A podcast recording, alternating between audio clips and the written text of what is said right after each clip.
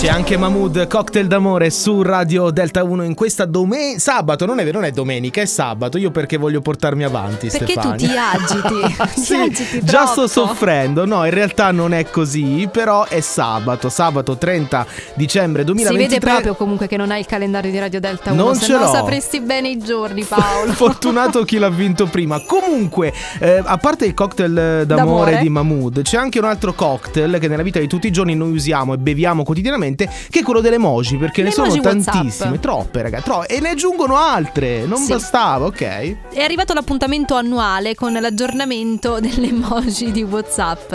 Generalmente sì, ce ne sono tantissime. Quest'anno in totale se ne contano all'incirca 118. Ok, ok. Però in realtà di nuove eh, ce ne saranno soltanto 10. Quindi diciamo che sono state aggiunte delle varianti a cose che già esistono e 10 emoji eh, uniche. Quali sono tra l'altro? Allora, si parla di nuclei familiari, quindi almeno 4 sono di questo genere Ok. e, e tra l'altro neutrali, senza indicare delle vere e proprie combinazioni di maschio, femmina e così via. Ok. Poi ci sono dei concetti nuovi come il no, Ok, segno di disapprovazione, cioè lo scuotere la testa di qua e di là. destra-sinistra, Oh, ok? Che può essere molto utile. E c'è anche il sì a questo punto. C'è anche il sì. Sopra, sotto, muovere la testa in questo senso. Allora, molti sottovalutano l'importanza di queste emoji, però spesso sono dei veri e propri rafforzativi all'interno del discorso. Vuoi mettere di dire una cosa con le emoji e senza? Sì, è tutta però Paolo roba. hanno aggiunto la fenice. Io che ce devo fare con la fenice? Ok,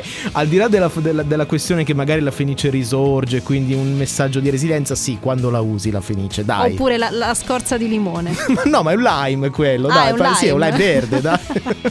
Mamma mia. Amici, fortuna che c'è la sua musica che ci fa star bene su Radio Delta 1. Rincontriamo una band davvero clamorosa, Sì. con una voce che purtroppo ci ha lasciato fin troppo presto. Sì, però li ritroviamo comunque su Radio Delta 1. Loro chi sono? Ma ovviamente i Cranberries, questa è Dreams su Radio Delta 1. Ancora benvenuti.